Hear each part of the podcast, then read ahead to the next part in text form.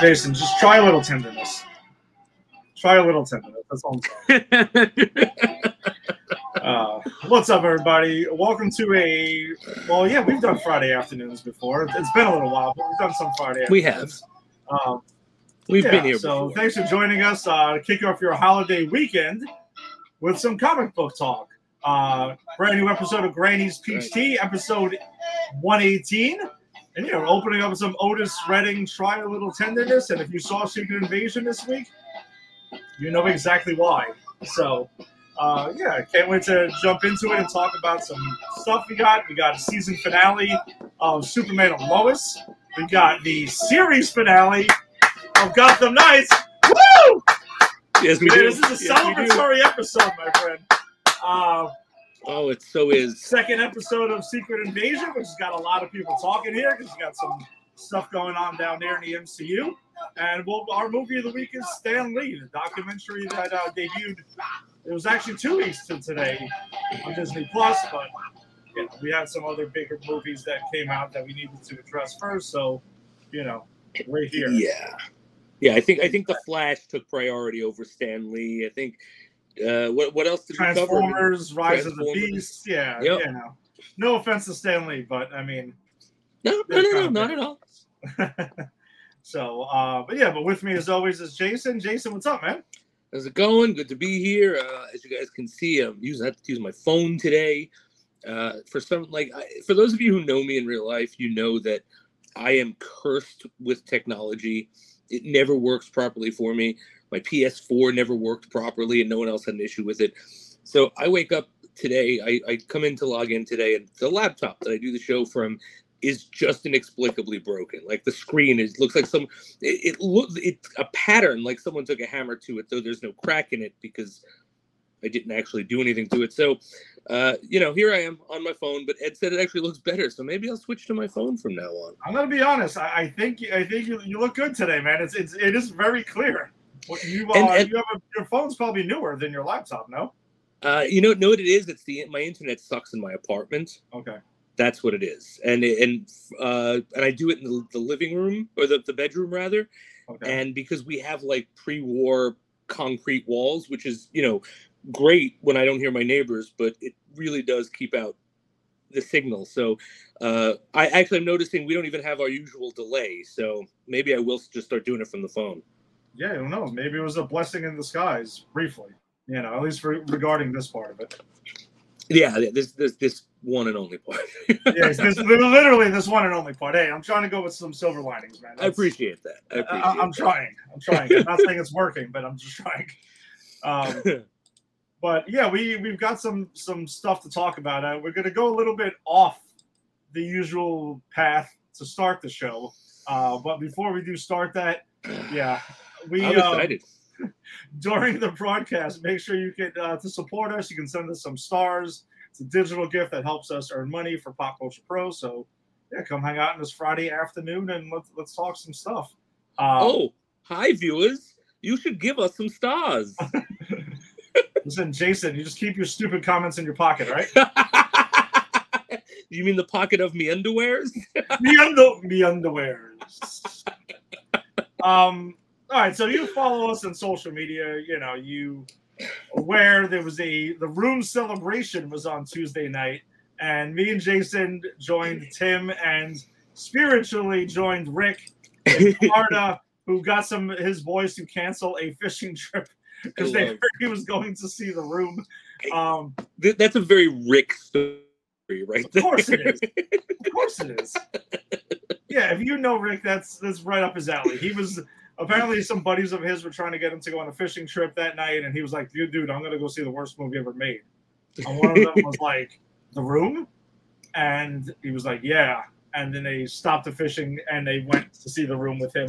Which, by the way, Rick has mentioned previously that the big some of the big movies he goes to see on the preview night, there there's a pretty scarce crowd. Oh, It was like 90%, 95% sold out for the room. Shit, man. Florida, man. Florida. Yeah. No, that's awesome. That's awesome. Um, Tommy Wiseau needs to keep making money off of this movie. It's true, and, and our theater was was kind of scarce, but the people who were there were, were into it. I'll I- say that. I gotta say, I love the fact that we sat next to a young couple seeing it for the first time. I felt like a state's elder. I'm like, oh, oh, this is your first time seeing it at all. Let me tell you. Because they, and they were asking questions like, "What's the spoons?" I'm like, "Gather around, children. Let me tell you of the spoon story." yeah, I, I dropped the ball. I meant to bring like some plastic spoons to the theater. I was gonna surprise Jason uh, with it. We didn't know Tim, Tim actually surprised us because he was supposed to go with us and then wasn't going with us and then just appeared in the theater. Um, I wanted to bring some spoons to throw during the movie, but next time. It'll come around again. Next time, because we've all agreed that there will absolutely be a next time. Hundred percent. I, I look. I told you guys this wasn't even my first time seeing it in the theater. I love. I unabashedly love this movie. no, and and and you should. And I think honestly, I'm right there with you now. It's just, I'm, I'm with you on this. It's so much fun. Like and, and, this is this is my take on it. Uh, and I told you this uh, while we were watching it. I don't think the movie doesn't make sense. I think on whatever planet Tommy Wiseau comes from, this movie is a hard hitting fucking drama for his people. We just don't understand it because it's not of our world. It's an alien artifact. yeah, if you're unfamiliar with the room, the, the room is a. Uh, let me say it. it was a movie released in 2003 with all intentions by a gentleman named Tommy Wiseau to make a dramatic film.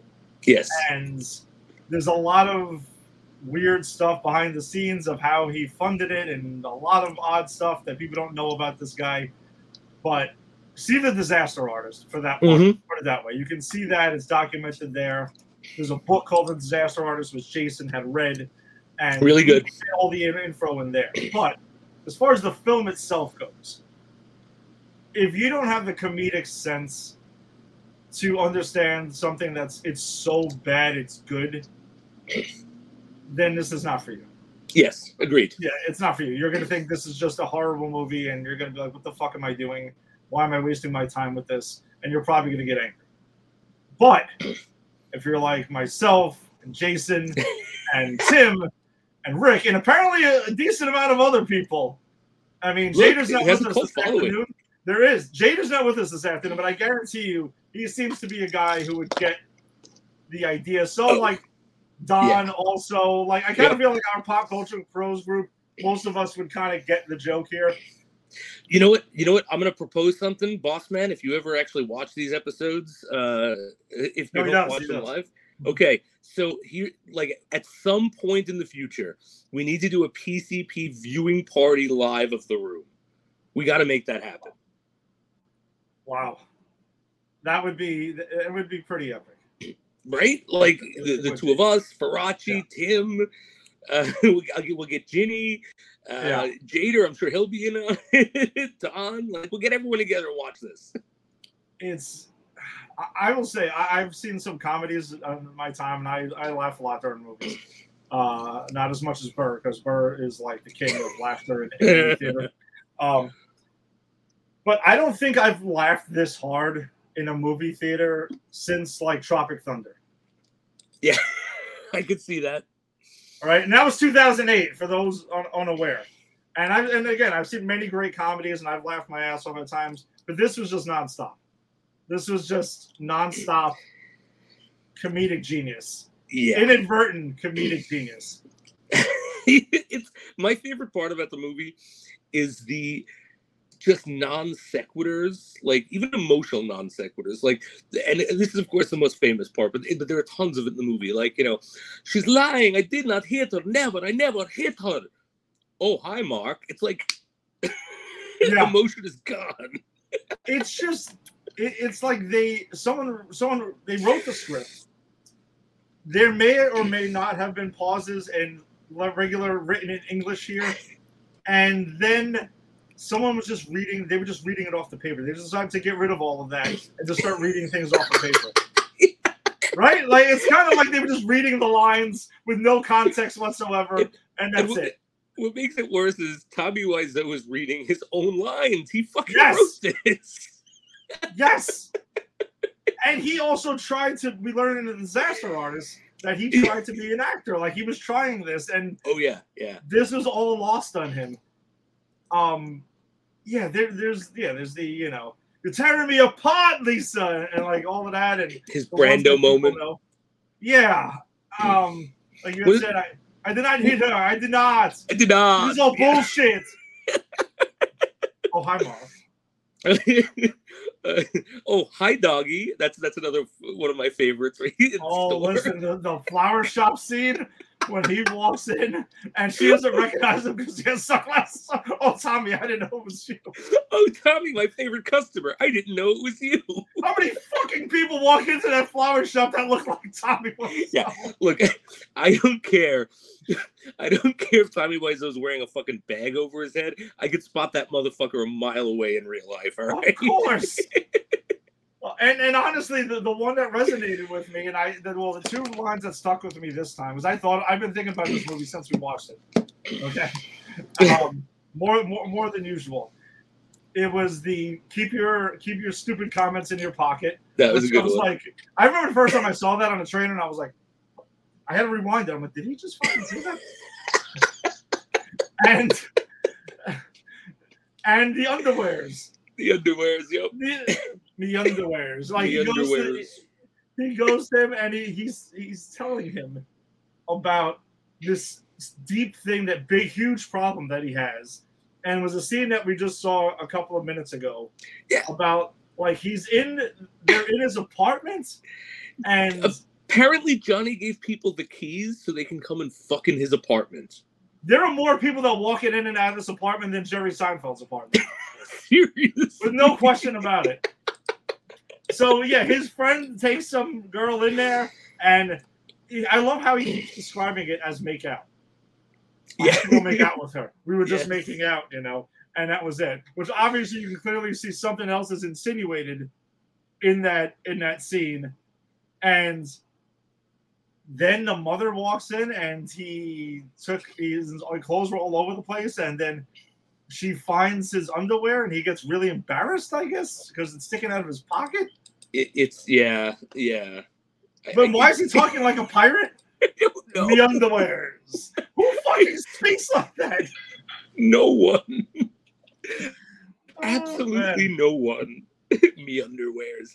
The Uh, speaking underwear. of the mother, speaking of the mother, she definitely has the most bizarre moment of the whole movie. Yeah. That's a big um, that's a big statement, and I agree no, with you. that's that's a huge statement because this movie, this movie is just bizarre moments.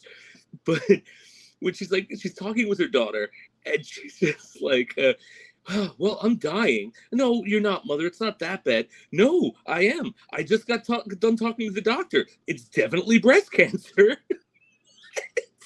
And Lisa is like, "Oh, they're hearing that all the time. It's not a big deal." Oh, okay, all right. And then it never gets brought up again. it's, it's, it's done. Oh man, and the football. Did Tommy Wiseau see people watching football one time and was like, "This is how people play football," and they just kind of like throw the ball back and forth to each other, and that's it, and they laugh and have a jolly old time. I think on Tommy Wiseau's home planet, the way men bond and speak is to take uh, what is traditionally called the speaking ball, uh, and you Yes. go out with your friends in important times and you throw it around so you can unload your emotional baggage. Right? I think that's how it works on his planet. It's possible, and, I, and I, I'm gonna when we wrap this segment up in a couple minutes, I'm gonna ask a big question about Tommy Wiseau that's gonna tie into our narrative of the show. So it will it will make sense at some point. Unlike Okay. the room, this will make sense at some point. Um, man, what what else went there? Um, oh, Tim's favorite line I actually completely forgot about too. Which one is In a minute, bitch. Oh yeah, I completely forgot about that. Yeah. Yeah, it's. I, I don't even want to. I, I almost feel like I don't want to spoil the end of this movie for anyone who actually might want to consider watching this. And I Yeah. highly encourage you to watch it if, Oh no. if you have the sense of humor. yeah, if you like bad movies and you have not seen this, go see it right now.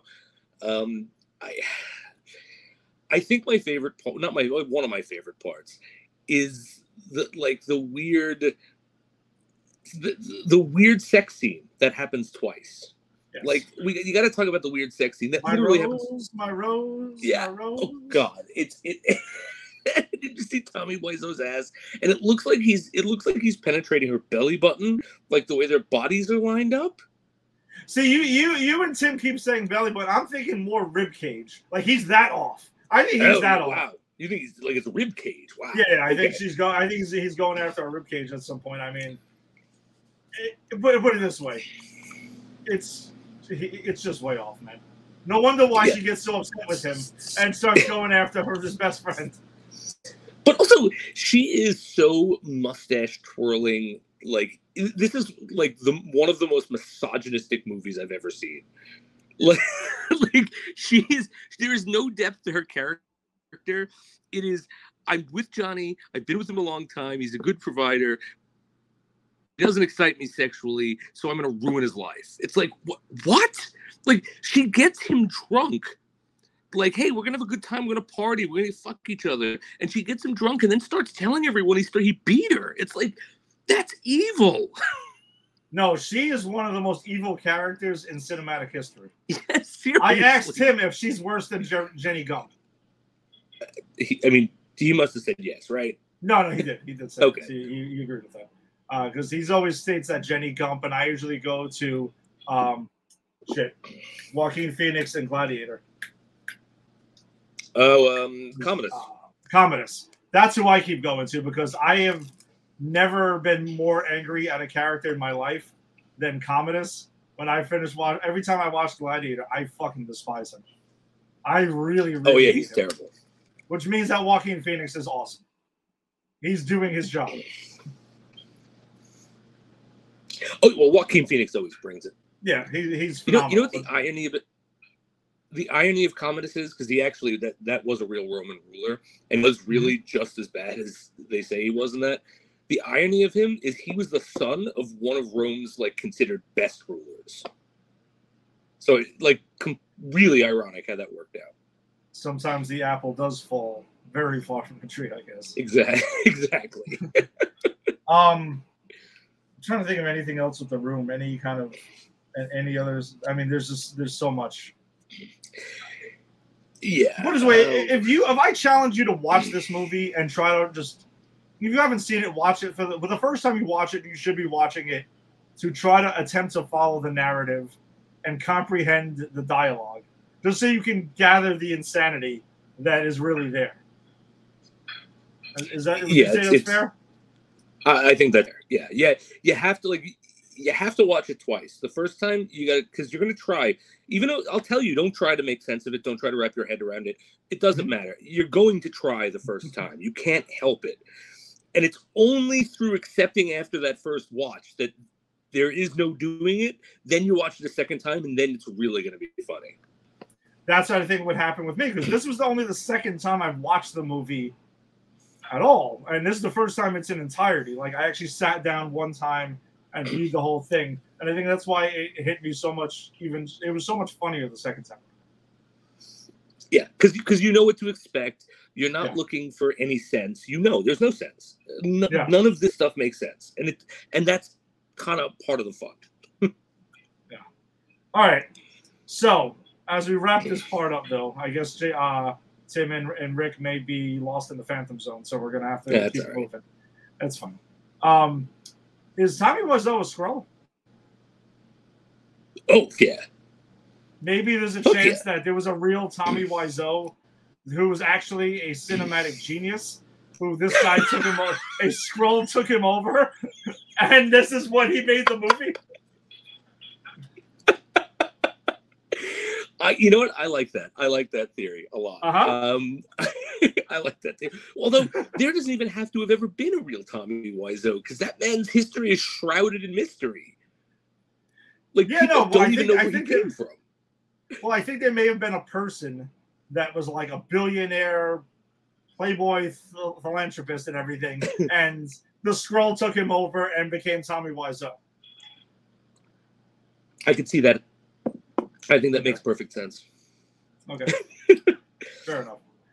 All right, And I've met the man, so I can attest to it. He, I, I had there was Skrull energy. There's definitely a little Skrull energy going on there. All right, so let's return to our regularly scheduled program then, since we, we deviated a bit for the opening No- segment. No regrets. No, none at all. I think this was great. We needed this platform to talk about this movie because I think we were both scraping at the door to talk about the movie the door. for days. You for years. Yeah, for years. So, Look, this is Um, one of the movies, along with Troll 2, that periodically I just force the friends in my life to watch with me. I, I I told you this off air. I think when whenever you find a spot, you should do a section of deep dive that is strictly these types of movies. I, I think I'm going to. I think that's The think- Room, yeah, Troll Two.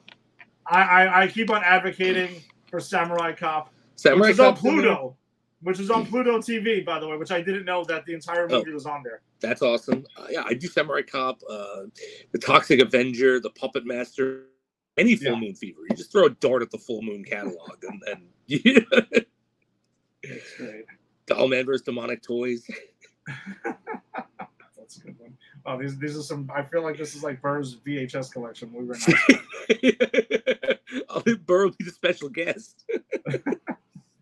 Um, all right, so let's get to it. We got uh, Gotham Knights, episode thirteen, series finale. Jason, it's, It's over, over. guys. We It's survived. over.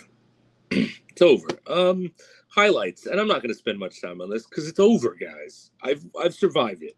Highlights. Um, uh, du- Duela's mother sold her out. Um, sold her out for the money. Go figure. Uh, right before Duela was, uh, and I, I, I'll, I'll give it this. Duela had a nice moment. I, you know, I, I like that actress. I like the actors in this.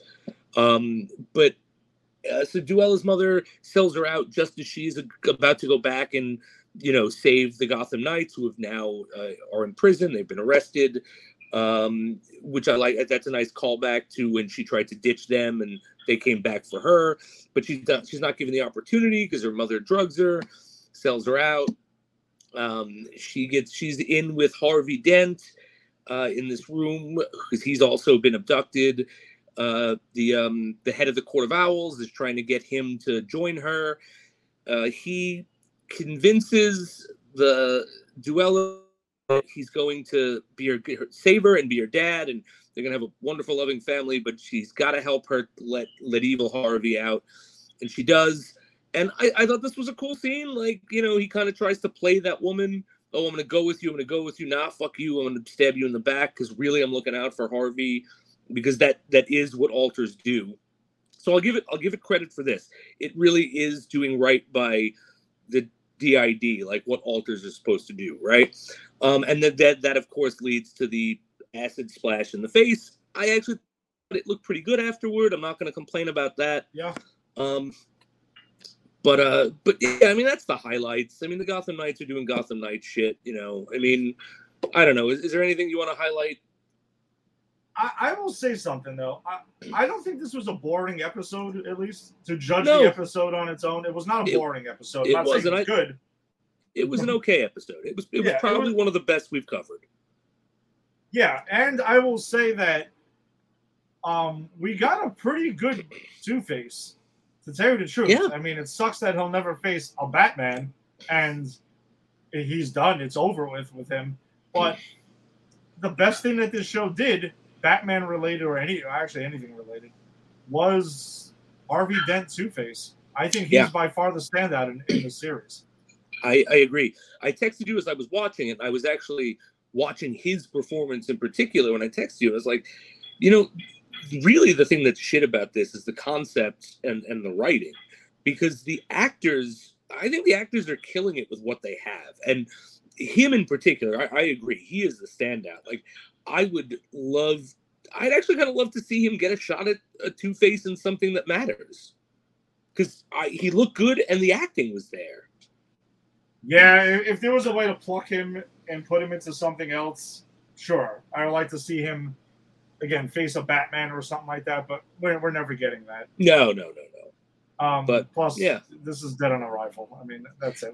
This show was doomed before it even. aired. Yeah, and again, I, and just to go back to it, not to beat a dead horse, but it's it, it was the concept. It never stood a chance because in a we're in a, a we there is so much superhero fatigue, which we've talked about on the show, and you know to then add this nothing show to an already saturated market it's like who's gonna watch this? Like why? Like if i wanted something superhero-y i could actually go and watch someone fight crime that i've heard of yeah and i think that was also the we, we talked about this before and, and it was one of the damnedest things that this show had was going up against is that you didn't have recognizable characters at all if you had that and this whole thing plays out the same way, I think maybe we would have seen it a little bit differently. Like there was, it would have been that.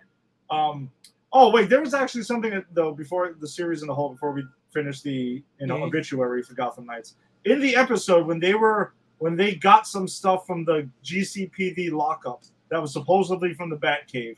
They did have Nightwing's batons. Oh, right, okay one of the guys was using Nightwing's batons. It looked like it was a Robin retractable stick. Yeah, well, would, Again, would be nice to have those characters in this. Sure. If they would have given us what I thought we were getting when they first announced the show, which was similar to the game that you uh, were playing, yeah, or still playing, then shit, you may have gotten a season two one way or the other, even if it wasn't written that great. At least people and, would have cared. Yeah, and that's the thing too. And I think a lot of people who like myself, who I wasn't really keeping up with it, but you tell me a show called Gotham Knights is coming out. Gotham Knights is a fucking known property. They're very it's it's the Bat family, and then you give me no one. It's like, why did you call this Gotham Knights? I mean, I think they made it worse on themselves. Yeah. Oh, and uh, damn it, I'm sorry. Another thing with the episode too. What were your thoughts on the twist, the twist that we got regarding Taylor's parents being uh, Ducard. They worked for Ducard, and they were, I guess, they didn't use the word League of Assassins or League of Shadows, whichever version they want to call it. But you know, because it seems like that that keeps going back and forth. That was the big twist. Yeah, I, and he was wow, going to go train with them. Yeah, I forgot about that. That was stupid. Sorry, that was really stupid. Yeah, that didn't do anything for me either. I mean, um, and and like, isn't Ducard the guy? like in the comic book because in the in the movie it's liam neeson's like alias but yeah. in the comic isn't ducard the in fact the the investigator that bruce wayne studies under uh yes and that's so, how yeah I, I, don't know so why is he like a fucking league of assassin Be, because the people who wrote this movie only saw the christian bale movies i guess so i don't know yeah they clearly did because they do use inspiration from heath ledger's joker and from the mm-hmm. Dark Knight trilogy here and there, peppered throughout it, that ultimately go nowhere. It just makes me want to watch a more superior Batman film. Yes, so you will be tuning into the Dark Knight at some point, or any. No, not any. Hmm. There are plenty of good Batman films to watch that are yes novels. Um, well, that's it. We, we've we've paid our penance. We've done our time. Gotham Knights the TV series is no more, Jason. We have we have survived. Yes. We have survived. Cheers. Cheers. All right. That moves that allow, allows us to move on to Superman and Lois, season three, episode 13. Yeah, it does. season finale. Not the series, season finale goes, as we mentioned last week, did get picked up for a season four, which we will see how that goes because they're like cutting budgets and stuff like that. But for this, I I mean, again, wraps up another spectacular season of the show, spectacular season finale, and it ends on a fucking massive cliffhanger, which we've yeah. gotten a couple of times lately. Massive cliffhangers in general across yep. movies and and everything else. Um, love is in the air, big time in this because this uh, episode picks up 32 days after the previous episode so Lex is on the, you know, Lex hasn't been heard from. He's out there, at least according to the characters. We find out what he was been up to for the past month, which was pretty nuts. Um, someone's someone's trying to call me. um, uh, Kyle and Chrissy are pregnant, and they get engaged. That's yep. what we find out about about them because we don't know how much we're going to be seeing them next season. They're supposedly going to be weaving them in and out uh, sporadically. Uh, Lana and John Henry Irons finally hook up, which Yes, we've been do. calling for a while. Uh, And Jason, they Bend the knee. yeah, they they get it on all right, and it, it happens in a bar, and he changes his shirt, and I actually like the joke that's thrown in there because the other shirt that he changes into, uh, someone that mentions it looks very 1991 Wesley Snipes. Yes, which I thought was hysterical. Yeah, I thought that was pretty great. Um, and then General Lane gets a date on that app that that, That Jordan. was crazy. Yeah, that Jordan. So did you see that coming right away, or did you actually think they were going to actually give Jordan uh, General Lane like a happy season wrap up? Um, at some point, I kind of figured, like when, when she when when there was at some point, I don't remember. Maybe it was when she was like, "Oh, let's let's go outside" or something. I was like, "Wait a minute, is she trying to get him like away from from them?" Like there was something she did that kind of tipped me off. But at first, I was like, "Oh, that's cool. He's got a girlfriend." Yeah. Um, so yeah, it turns out that yeah, she she works with Lex Luthor and is basically gets drugged in an alley and pretty Terrible. much Yeah, using things. Lex is this Lex Luthor is extremely diabolical and was slowly hatching his plan over a month. And Lois kept uh, producing uh, content. and what I love about it is it's this isn't about Superman. Like Yes. he's removing pieces of the chess pieces off the board so he could get at Lois. Like he, it's like so what he like him trying to get Superman. It has nothing to do with Superman. And I kind of really like that. yeah. Oh, I'm sorry. I'm, I'm trying to. I gotta. I'm. This call is trying to get through. I guess it's. No, so like so he kidnaps uh he kidnaps the her dad. He kidnaps Lois's dad, and uh, he literally says like you know all right that's one now we got to work on superman and his plan for superman is insane it was certainly something i didn't see coming i uh ed had told me uh, when we were talking he didn't see it coming um but we see that he's got bizarro chained like down chained up in that underground. And he's been experimenting on him and trying to figure out what um mannheim did to him. And he realizes that he can die and he just keeps regenerating coming back and he comes back stronger. And and at, as soon as i heard that i texted ed and i went wait a minute. Is is bizarro gonna be doomsday Yeah, and he absolutely is. He has the fucking S like burned into his chest and everything, and that's how they morph him into that. And at the end of the episode, Lex shows up to fucking like the the Kent farm, and pretty much is like, dude, you're like you need to fucking get you. Lo- Lois should have taken my offer. You'd prepare to fucking die, and he unleashes Doomsday on him, and they fucking just battle it out Oof, everywhere. and then when he like he impales him and he thinks he's won and doomsday's just like gets right back up oh my god that was so terrifying Yeah, Kill they're him, fighting like on the fucking moon and shit. And essentially, the I mean, the battle goes on, and the fucking season ends as they're about to go at each other one more time. Yep. And fade to black, and I was like, "What? Yep that was that's an insane cliffhanger Wow, wow!" I, I was, I, was, and this Doomsday looks way better than the one in BVS. oh yes and makes a lot more sense Yes, there's way more I don't know kinetic sense in it. Also, um, a couple of quick things too. So apparently Lois is feeling she was feeling after her surgery that she was feeling a little bit more up for things. So then they fly back. She loves this villa, by the way. oh yeah Italy. yeah Tal's villa Tal's villa is where Lois wants to. bend the knee Yeah, like they. I mean, he just flies it off there, and they go, and then they're gonna try to get like a family trip there. That they But were that's- gonna go away. that's weird bringing your kids to your fuck shack is kind of weird isn't it yeah, I found that to be a little bit odd, but I don't know if they were like maybe they looked around there afterwards and they were kind of like, "Is Italy? Maybe need to see Italy." I don't know. So, question, uh, logistical question: When the Yeah. Kents travel, Mhm. uh, like to Italy as a family, do you think they like Clark and, and uh, the one with the powers, not John, um, Jordan. Jordan? Thank you. Do you think they just fly the family there, or do you think the family takes a plane? Well, so that comes up in the episode because Jordan's been benched or grounded, whatever you want the term you want to use for it, and he's not to use his powers.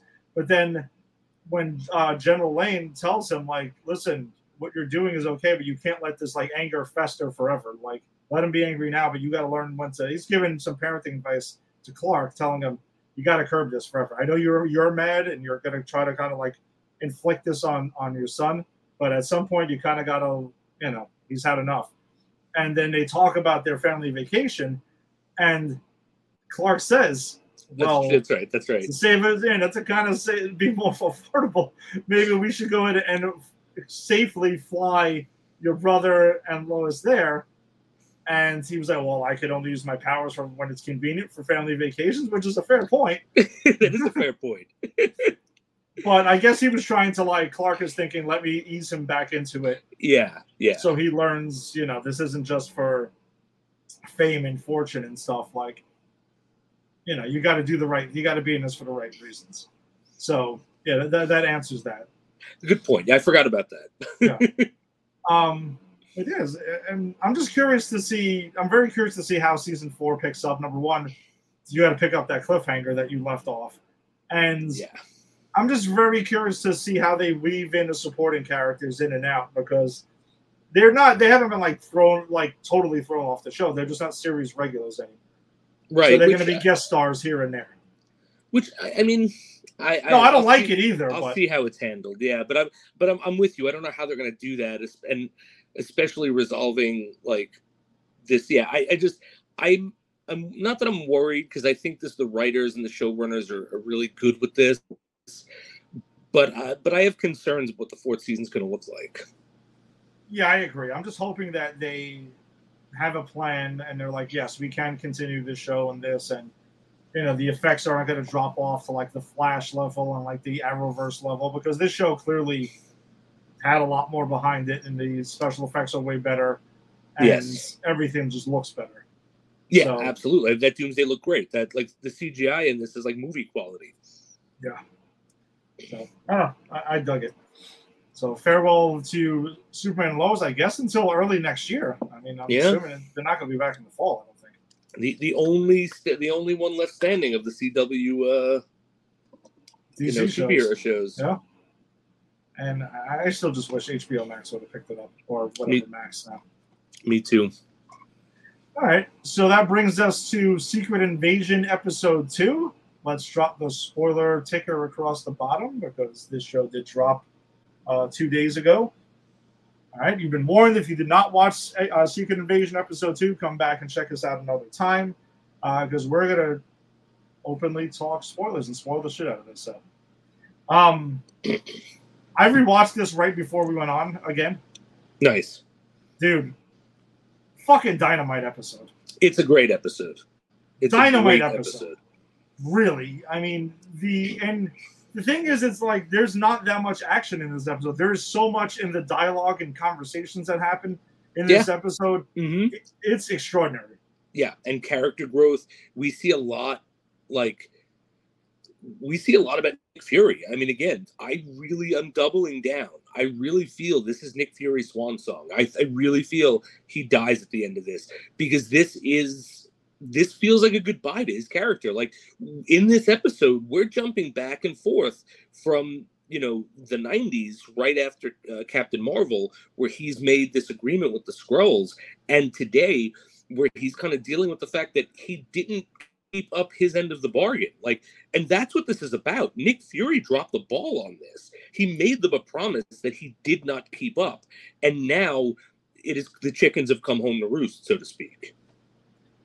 Yeah and, and i actually like the fact that this episode kicks off with kind of like the highlight reel from captain marvel Me too. uh, Me too. con- concerning the Skrulls because you do need to tie in the maybe uninitiated, maybe somebody who didn't really see Captain Marvel and is picking this up.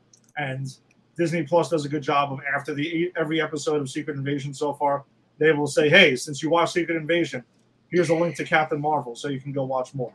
Um, but it, yeah, like you said, it picks up in 1997, which shows Nick Fury and the de aging technology that Marvel has. They need to share with the rest of Hollywood Yes, because that looks like Nick flawless. Fury. Uh, uh, that looks like Sam Jackson from the '90s, like like him in the Negotiator or something like that. You know, when he was really young.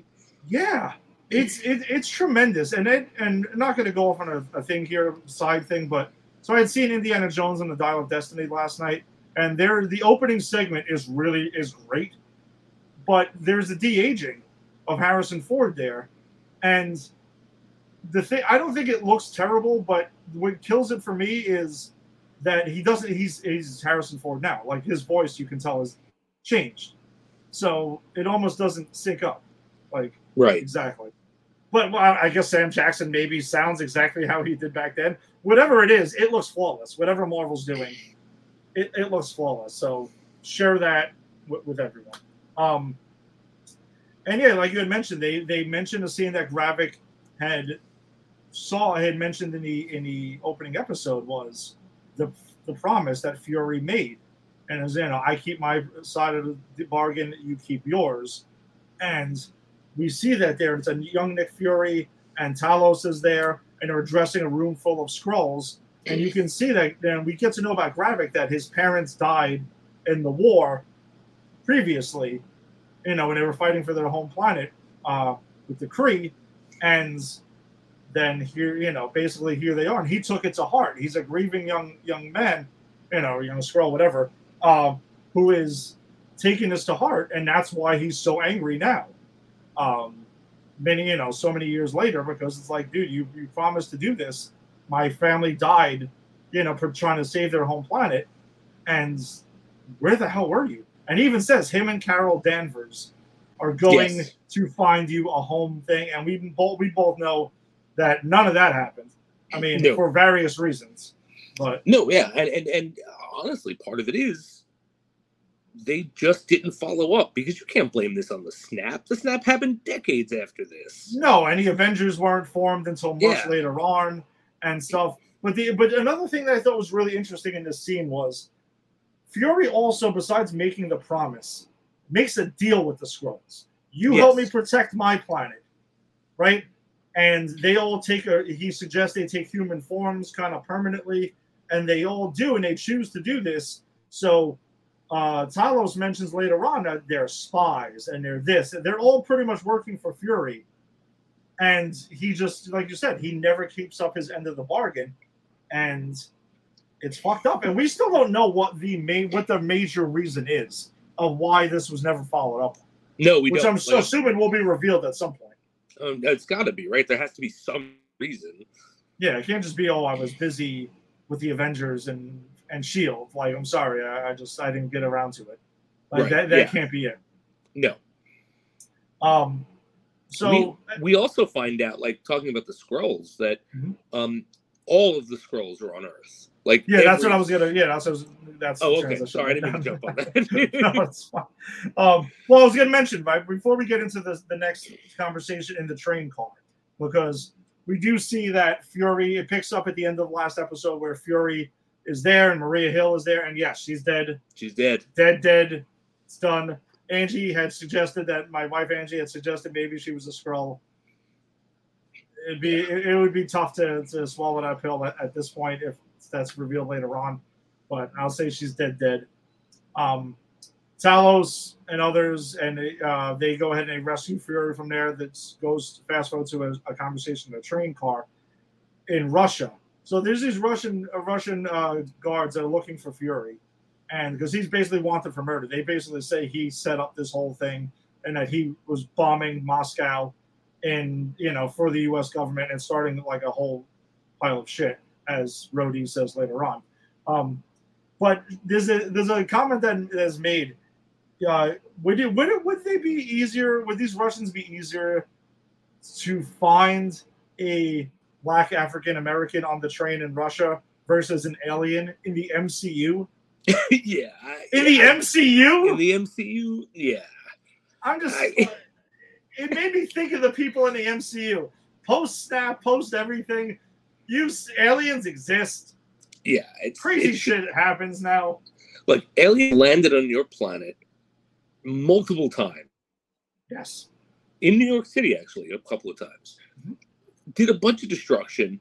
An alien literally snapped his finger and obliterated half the universe until other aliens came together and forced him to re-snap everyone back. Come on now. Yeah. I, I, I was that line. I mean, the line was funny, and I and I get it. I'm not like nitpicking here, but I was just. I made me think for a second about the people and the mindset of, you know, everyone everyone in the MCU at this point, and it just made me start wondering like, what everyday life is like, what these people are thinking on a regular basis. No, it's gotta be terrifying. Yeah. I, I, would say. Um, but then that train conversation that you mentioned. So uh, Fury and Talos have this conversation, and Fury divulges him and his mother used to take the uh, train when they were uh, when he was younger. Uh, and that was such a nice monologue. Yeah. No, go ahead, go ahead, get into it. No, no, no, no, no. It was just such a nice monologue. Like Yeah. he's talking about you know, taking the train. He's hungry, right? And uh, the smell of what was it that he? I don't remember exactly what it is. You, you saw it just today. I saw it on Wednesday. So Well, yeah, he well he goes over stuff like you know again like chicken and, and stuff like that that they made that they used to eat and because they you know at this at the time he's referring to, you know they'd have to sit in in a colored train car and everything and you know that uh that era and he was just saying that you know hungry it was fucking hot as hell like these cars sucked and everything and he said that they would play a game you know it was like you know tell me something mhm. I don't know that's right. and it leads to knowing knowing how we know Nick Fury at this point. You knew that this was going into an interrogation, and Yeah, exactly. he tells Talos, "Well, let's let's go a couple rounds. Let's let's play. Tell me something I don't know about the Skrull home planet. Tell me something I don't know because Fury knows something's going on here. Like, what the Yeah. fuck is this?" And Talos essentially says that a million Skrulls survived, and all of them who aren't captured, essentially in this other colony, are here on Earth. And Fury's fucking head basically explodes. Yes. Uh, and I, I love Talos because he's like, well, what did you want me to do? My my people were being hunted and exterminated. What would you have done? And we know what Fury would have done. Fury would have done the exact same fucking thing. Mhm. And and yeah, and Fury kind of loses me in this part of it too, where I'm just like, dude, you fucked up. I mean, I don't want to hear about because he even says like, you know, the host, uh, you know, they get to set the terms. I'm like, eh. Yeah, but you the host. Here's the thing, though: the host gets to set the terms, but the host doesn't get to ignore the terms. The terms Exactly. were, I you help me and I help you. Yep, and that clearly didn't happen. Fury gets pretty pissed and tells him to get off the train car. Like, Yeah, that's crazy. something like. Well, I think Fury also does make a, a, a decent thing. One second. He makes a decent point where he even says, like, Talos, human, you've been here long enough. Humans can't coexist with each other. We're fucking at war with each other all the time. There's no tolerance here for this. We can't accept another species in the mix and expect things to go smoothly. So I, Fury doesn't lose me there. But the whole grand concept of him not holding up his end of the bargain is where he loses. Yeah, and and he even knows it because when Talos says, "What would you do?" he he literally says, "This isn't about me." Like Yeah. he deflects it. He won't answer it. It's like you know, yeah. I mean, Fury Fury fucked up, and and that's the thing is like it's not right what the Skrulls are doing, but I get it. Yeah, they were desperate. They want to survive. This is it. Um, but No, no, I was going to say, and I, I want to uh, shout out that I I like the change right from the MC in the MCU because in the comic the Skrulls are villains, right? The the Kree are kind of the good guys, and the Skrulls are the fucking warmongers. Um, I like that they changed it up here, where no, they're still trying to take over the planet, like in Secret Invasion, the comic, but they're not doing it because they're villains. They're doing it because, as you said, they're desperate, and and I like that change. It makes the Skrulls more real. Um, and then we we also get a scene where uh, Elizabeth Hill is you know getting her daughter's body back and stuff, and this goes back to you know the U.S. and we that's where we get real confirmation that Maria Hill really is dead, and she's asking for details on her daughter's death, and and she's talking to Fury, and Fury's like, you know, someone was trying to hurt me, and you know, she got she you know she jumped in there to save me, and she just tells him like, hey, if that's if you're the reason, then make sure my my daughter's death isn't in vain. That you know you need to go ahead and, and finish this thing and make sure that this this matters. Yep, and I think that's foreshadowing because I think the way it's going to come down to, he's going to have to sacrifice himself to finish this, and I think that's foreshadowing. And I and I also think the death of of um, Cobie Smulders' character, uh, I think that's also an indication of of Nick Fury's demise at the end of this because they were like you never see her without him. They're like they go together. They're partners. Yeah. So you know, one dies in the beat the first episode, one dies in the last. Like again, I really think that there are a lot of signs pointing to this. Yeah, I'm, I'm starting to agree with you on this. I, I'm, I think you're right. I, I think this is this what we're going to say goodbye to Nick Fury. Yeah, and um, I, am okay if this if they they do a good send off, and so far this has been good. I'm okay. We've had we've had a long time with Nick Fury with Sam Jackson in there, and uh, you know if Sam if Sam is ready to retire, then the, the character, then I think I'm good with so it. Good. Um, all right, so then Gravik, pretty we get a scene here where Gravik claims that he could have killed Nick Fury at that scene at the end of the last episode, but he thinks he said he tells uh, G'iah that, hey, uh, Jaya, so hey, that's what he wanted. I'm not gonna give. I'm not gonna punish this man by giving yep. him what he wants because he sees Nick Fury as he's ready to go. Like he has, there's yep. nothing else to fight for. He's done and I think that's what's been that's been the theme through these first two episodes. Is everyone is questioning Nick Fury in general. Like, he, everyone's harping on it. Like, you're not who you used to be. You're not that guy anymore. And this at towards it, we'll get to it in a second. The middle towards the end of this episode, you start getting inklings of like Nick maybe have snapped, maybe snapped out of this, and is like, maybe I'm gonna have to prove that I am that guy. You know, at least one last time before we think he's going. Yeah, yeah, and I think that's that's what it is. This is him one last mission, right? Yeah. So Gravik also meets with the Skrull Council here, and we learn a lot. And it, it, we learn a lot of information in this scene. That's what you get in this episode. There's a lot of information. So the head of NATO and other world leaders are Skrulls. Yep. Like their their hands are in fucking everything. It's it's wild. Um, but then Gravik is named the Skrull General because they pretty much through this conversation they find out that hey, we're in wartime, essentially. That Gravik's making claims that he's going to take the planet, he's going to take Earth, and he can, and this is going to be their home because Fury didn't find them a home, and that's kind of been his rationale. Whether you know you think so or not, he also does a lot of the grading of humans in general. Like he yes. says that he likes dogs better and that humans were destined to destroy themselves anyway. So hey, if we eradicate them, no big deal. We're just fast forwarding the inevitable. Kind of, kind of yeah. chilling. No, no, very well. He's very much like a, you know, like a radicalized sort of almost terrorist cell in the Skrulls, you know, mm-hmm. whereas the rest of them weren't. Like he and you know, by the end of this, most of them are kind of forced to get behind him, but um you know, but you see them, they're, they're just like, no, they're just chilling. They're just, they're, they're living their lives as humans. But he really is like, no, no, no, no, no. Uh, and he's, again, he's like a radicalized terrorist. And it's, it's interesting to see, but we see why, right? Because he, he he's a survivor of the war. He lost his family. Like he's got that trauma. And I again I think the show does a really good job about building up this villain and making him as chilling as it is, understandable. Yeah. No, his motivation's there. And that's what you need with, you know, what a good villain, a reasonable motivation that, that's going to go with it. So one person mentioned something here that says, well, what if the Avengers returned? And he says, don't don't you think I've thought about that? Don't worry about it. I got this. And yeah. there's something else that happens later in this episode. I I personally think Super Skrulls getting created or is the writing on the wall. Oh, okay. I didn't. I, I missed that one. What? What? Uh. Okay, so number one, Gravik's confidence to take care of the Avengers. That's, okay. That, yeah. Number one, that's the first thing that tipped me off.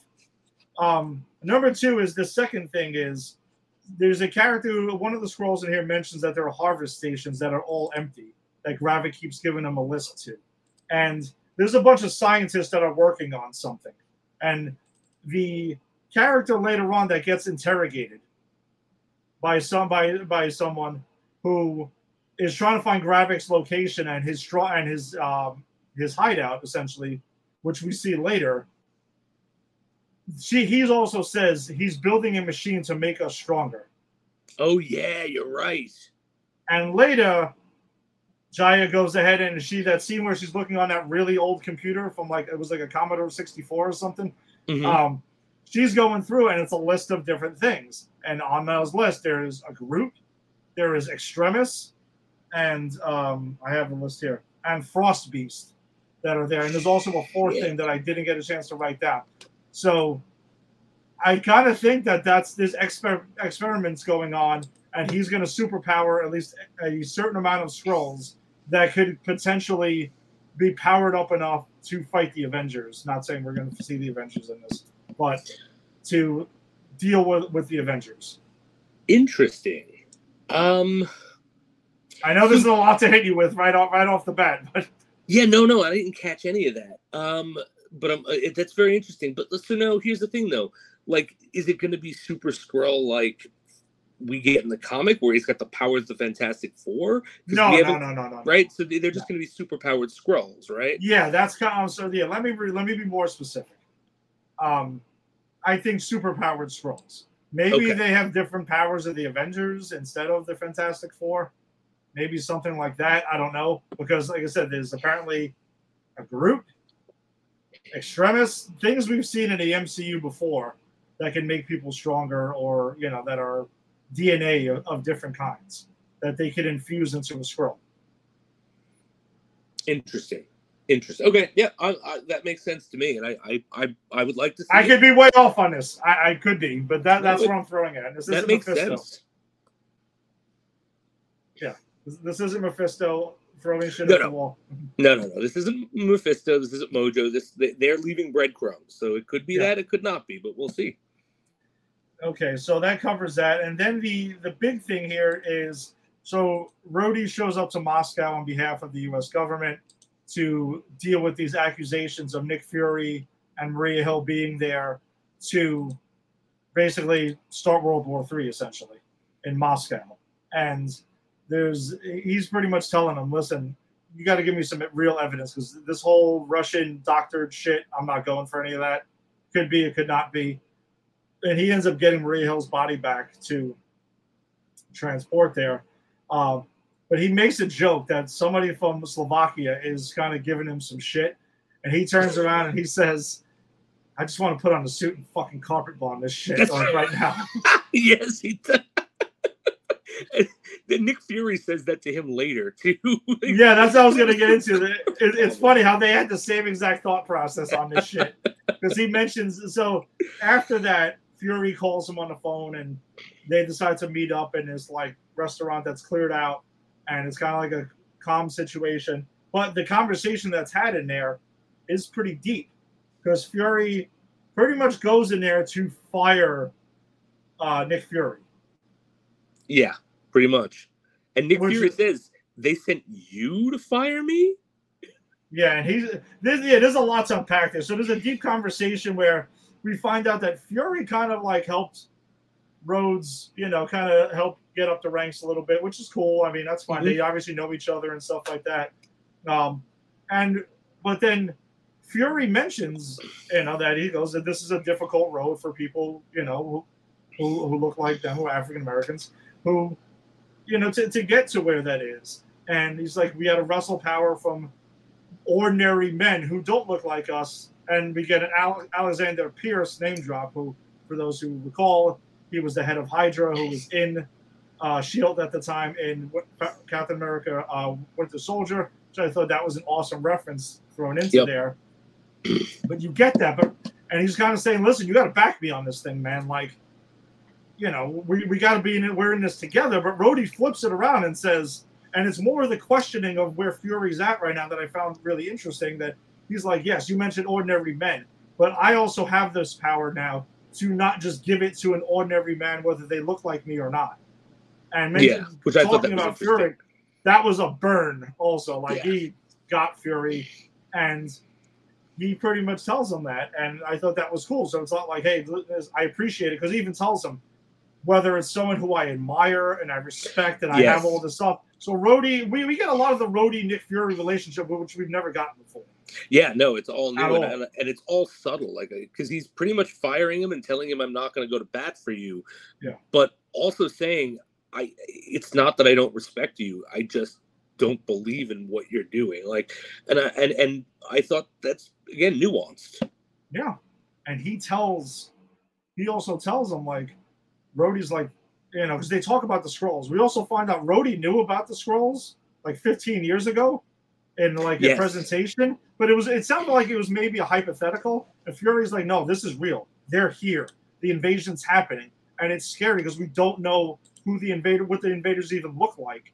And Rhodey responds saying, maybe we should call our friends, meaning the Avengers, Right. and Fury's Fury. What did you think of Fury's reasoning to say we can't risk that because they're gonna they could get copied and turned branded terrorists after that by the Skrulls?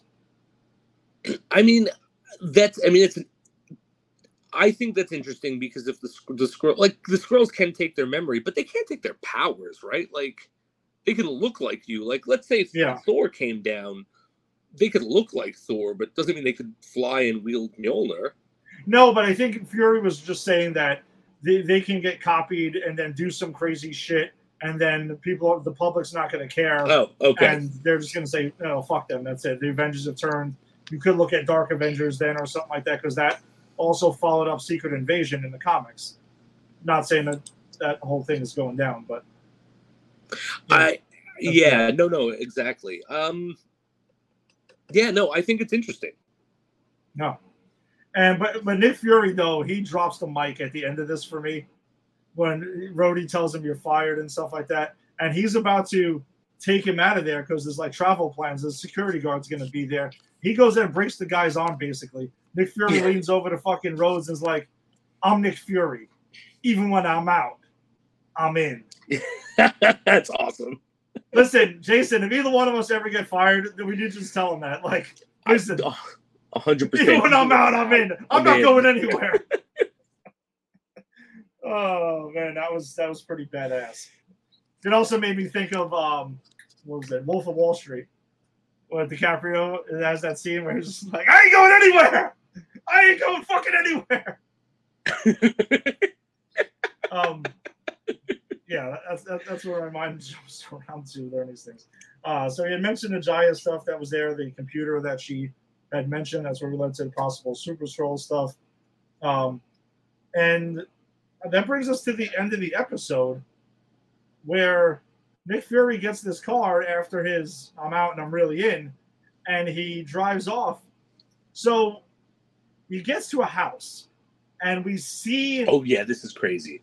a Skrull. It, it appears to be a female Skrull cutting some stuff up and cooking. But then when Fury gets in the house and gets there, human form, he goes at it and she's like, Well, you know, did you forget something or whatever? He puts on his, his wedding band and goes to her and is like, Is that better? And they kiss. So we find out Nick Fury is fucking married. Yeah, which uh, that blew my mind. I didn't see that coming. No, that blew my mind completely. Do you think he is knowingly married to a Skrull though? I think so. Like I, I think the misdirect is supposed to be, oh, they they've got a spy on the inside even with Fury. But I think the reveal is going to be, and, and maybe this is part of why he never got them their planet. Maybe this uh, this is connected to why things went the way they did. But yeah, I think he he's married to a Skrull and he knows it. Interesting. I don't know. I'm gonna be honest. I'm not 100 percent sure. Um, I'm gonna err on the other side. I'm All right. actually gonna take this at face value and say that he doesn't know, and that his wife is maybe she's passed or kidnapped or something like that. Maybe in one of those pods and stuff. I'm gonna say he doesn't know. I'm All not 100 percent sure on this, but I'm gonna. Uh, yeah, I'm not either. I'm just I'm throwing throwing darts. yeah. That was that was that was the big, you know, WTF moment in in the good way in this episode. So we've gotten two at the end of both of these episodes so far. Yeah, no, that's true. So definitely keeping us guessing here. Um, yeah. Um, I third I of the really way like through, this. I'm fucking all in, man. I, I really enjoy. yeah, I'm really liking this. I'm surprised to see that the the ratings are so low for it. Like I was reading something on that today that they're saying it's like one of the lowest rated Disney shows. I don't know if it's because it's Captain Marvel adjacent and so many people just didn't want to watch that. Um, I don't know, but this is I'm really enjoying this. This is one of the more compelling of these shows that we've covered, and I I think it's great. Yeah, I I mean, don't be dissuaded by the you know ratings report for the for the premiere. I mean, we'll see. I, I guess you can't be totally shocked though, because some people just want to see the Avengers and that's it. Right. And but for us, like this, you know, ground more more ground level MCU, you know, spy thriller stuff is what we've said for a while. We're we're all here for that. We we want that change of pace. yeah, absolutely. Um, all right, so I then that will take us to our movie of the week, which is also on Disney Plus, which was Stan Lee. It's a documentary uh, on Stan Lee that dropped two weeks ago. Um, um, I- I'll share my quick thoughts on. I'm curious to hear yours. We actually haven't spoke about this at all. Mhm. Um, I love Stan Lee. I, I got my Stan Lee T-shirt on here again. Um, but as far as the documentary goes, I didn't learn anything new here. Um, I think it's you know like like all history usually is told by the victors, so you get this is the Stan Lee perspective of things. Um, I think it's pretty much a puff piece about Stan Lee and to show to kids and stuff. Sure, that's that's cool. That's great. Maybe you know for the for a younger audience or something like that, um, or maybe even the I will say the uninitiated people who maybe only did not read the comics and don't really know the history of Marvel comics. Perhaps they can learn more about the random old guy that made cameos in their movies and TV shows and stuff like that. Um, so I think that's cool from that perspective. But if you are in the initiated and you've been reading comics for a long time and yada yada, you don't learn anything new, and they gloss over some of the the not so happy stuff that happened regarding Stan Lee. It's it's very very briefly brought uh, alluded to.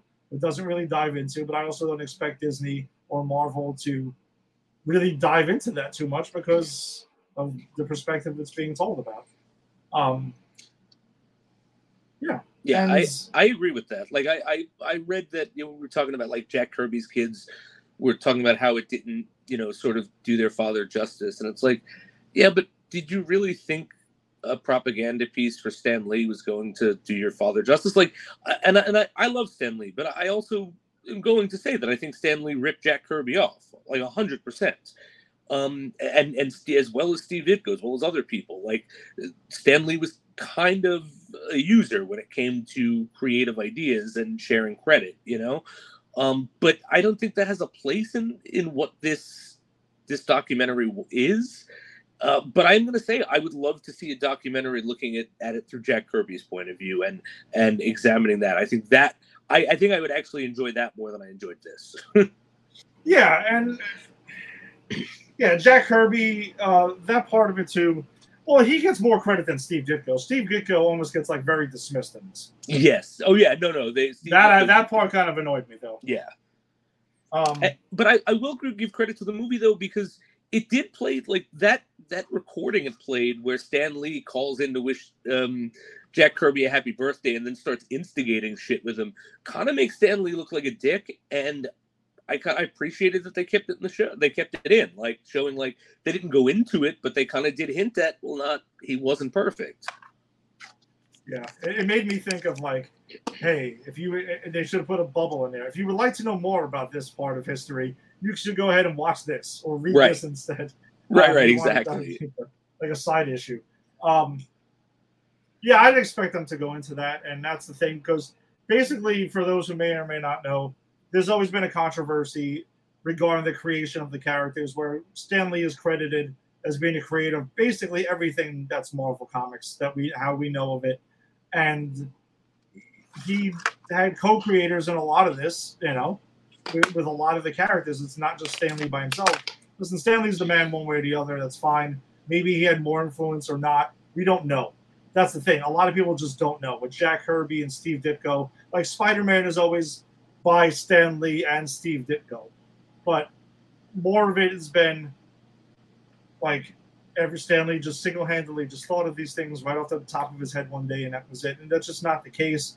And in the documentary, they do mention that they vaguely say that we just don't know what happened during those things. Like, there's just a lot of mystery behind that. Right. And we're never going to know for sure. No, because and especially now when everyone involved who was there is dead, you know, and and to be honest with you, like I don't even think really they knew when they were alive because at a certain point the truth doesn't matter. It's the story you tell yourself. And you know, if Stan Lee kind of did rip rip Jack Kirby off, well, I don't think Stan Lee saw it that way, and they kind of says he didn't. Um, and I'm sure in Stan Lee's mind, no, I created Spider-Man. Like he wasn't lying and trying to steal credit. In his mind, he really did. But in Jack Kirby's mind, he had a, a big hand in it. And so, like, yeah, we'll never know the truth because at, at a certain point, they stop knowing the truth, you know? That, that, that's a good way to put it. well, and, and Stan does say during this, Stan Lee does mention, he says that he, from his perspective, that the people who do the, the writer is the one who creates the character. And I think I think it's Jack Kirby that he quotes in as saying that, well, the person who draws it and puts it to paper and makes it an actual thing is the creator. So you can write all you want, but if there's no physical representation of Captain America and Spider Man and the Hulk and the Fantastic Four and everything else, like these characters don't actually exist.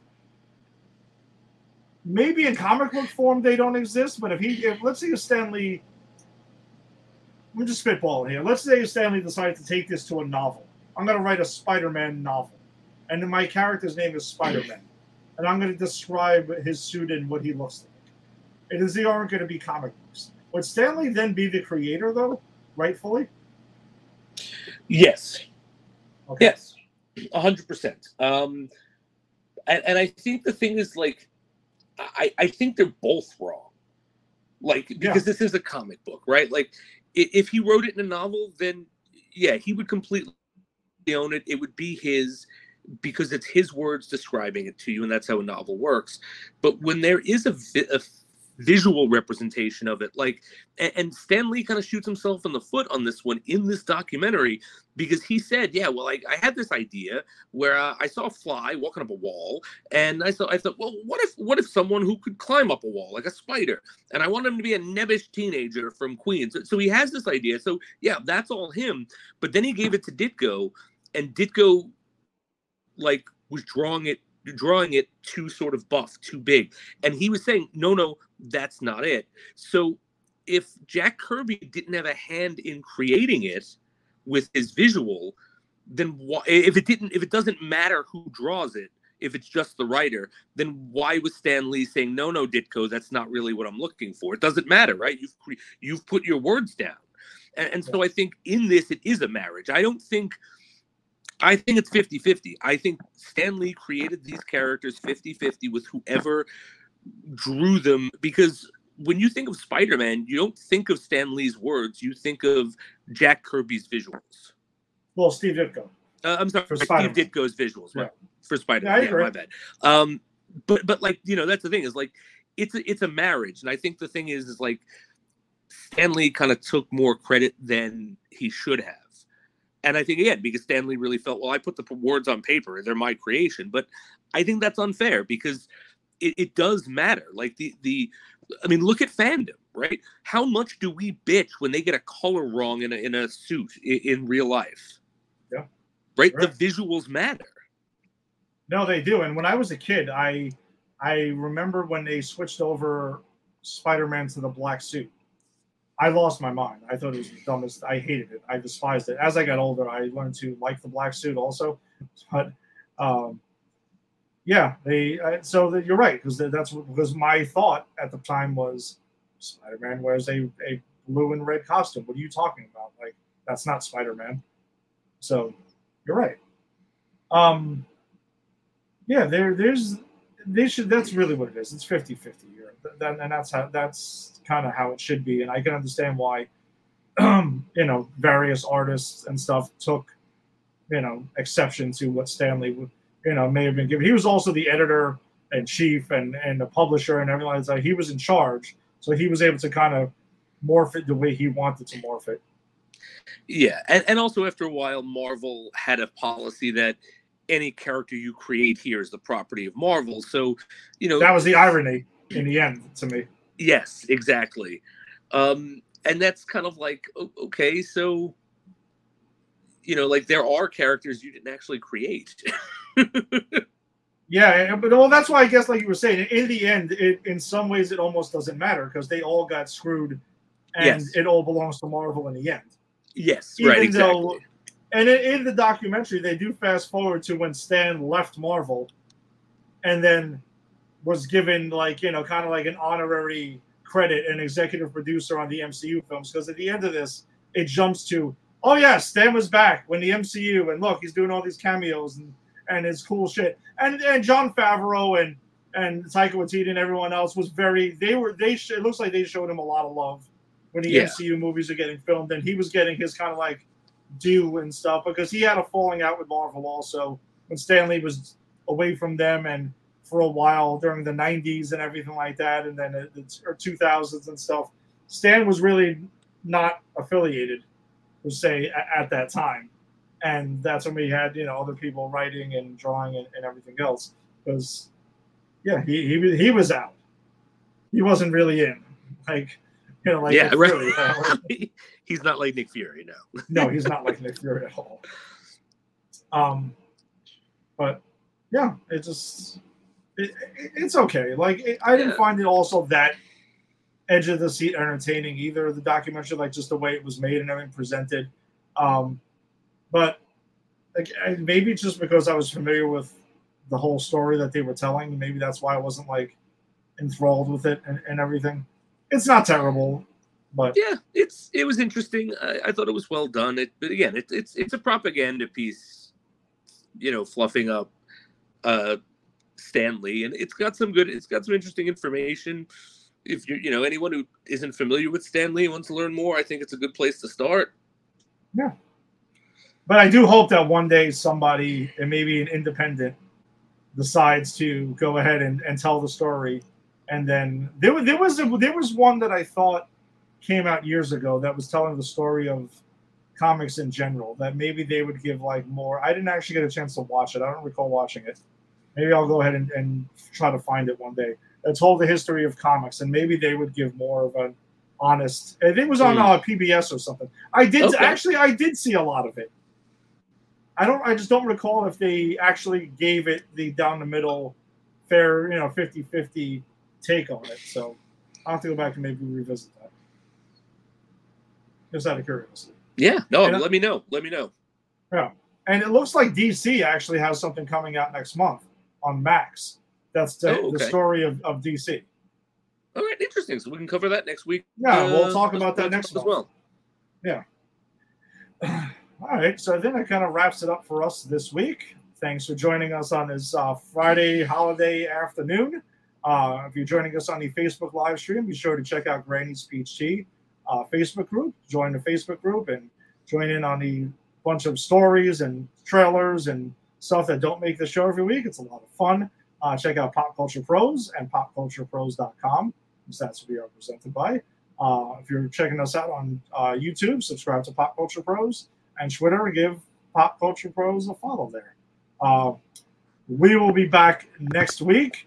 Uh, a bit of a smaller episode we'll have, but it should be a lot of fun. We'll be talking about Transformers the original Michael Bay movie. Oh, Jason's getting sick. That's it. He's oh, out next week.